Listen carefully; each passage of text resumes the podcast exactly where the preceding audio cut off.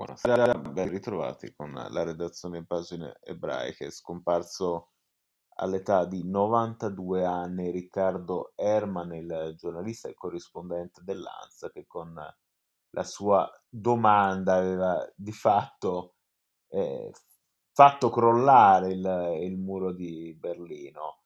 Eh, una grande figura di, di giornalista, un personaggio a suo modo storico per il Novecento europeo. Pagine ebraiche l'aveva intervistato nel 2019 a ridosso di, del trentesimo anniversario del crollo del muro di Berlino e del suo compleanno erano i 90 anni ed era un'occasione per ripercorrere alcune tappe della sua vita, anche approfondire il tema dell'identità ebraica che per lui è stato molto significativo. Eh, Herman è na- nato a Firenze il 4 novembre del 1929, esatto, diceva, sono un fiorentino e ne sono orgoglioso, però nell'autunno del 1968 anche nella mia bella città accadde una cosa grave, in quanto ebreo, al pari dei miei correligionari, fui espulso da tutte le scuole del regno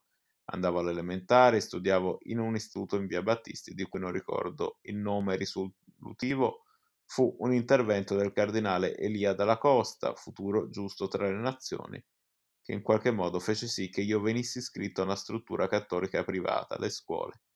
Pie fiorentine, nessuno, lo preciso e va a loro merito, cercò di convertirmi poco dopo eh, la vita di Riccardo Herman e dei suoi cari avrebbe subito una ulteriore svolta. Avevo 13 anni ho raccontato quando ai miei genitori polacchi di nascita ma italiani d'adozione fu tolta la cittadinanza fummo tutti arrestati e trasferiti con scorta armata nel sud Italia. La nostra destinazione fu Ferramonti in Calabria da cui furono raccolti e costretti tanti apolidi eh, come noi, un'esperienza traumatica, anche perché ero solo un ragazzino.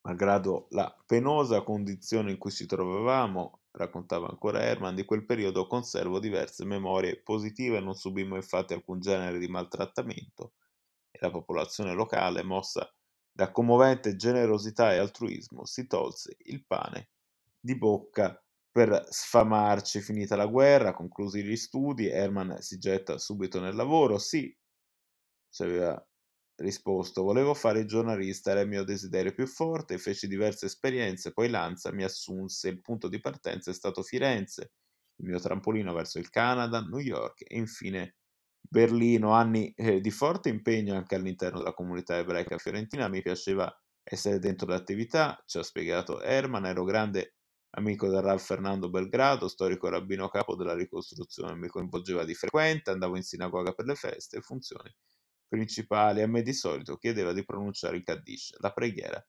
per i morti, per il novantesimo compleanno, in questo 2019 in cui lo abbiamo eh, sentito, contattato, intervistato. Eh, stato tra gli altri un omaggio che gli ha fatto particolarmente piacere è stata la telefonata del Consiglio Comunale di Firenze che voleva fargli gli auguri. Herman eh, dirà così: Mi passano in diretta nella sala dove sono tutti riuniti per ascoltare quello che ho da dire. Spiego loro che sul mio atto di nascita c'è un timbro su cui è scritto ebreo, è un segno dell'odio fascista di quella terribile stagione che fece di noi ebrei dei non uomini, ma io non ho mai chiesto che fosse cancellato. Sono ebreo e sono ben contento di esserlo, grazie a pagine ebraiche per avermi permesso di ricordarlo. Riccardo Herman ci ha lasciati oggi all'età di 92 anni, sia il suo ricordo di benedizione. Grazie per essere stati con me. Buona serata.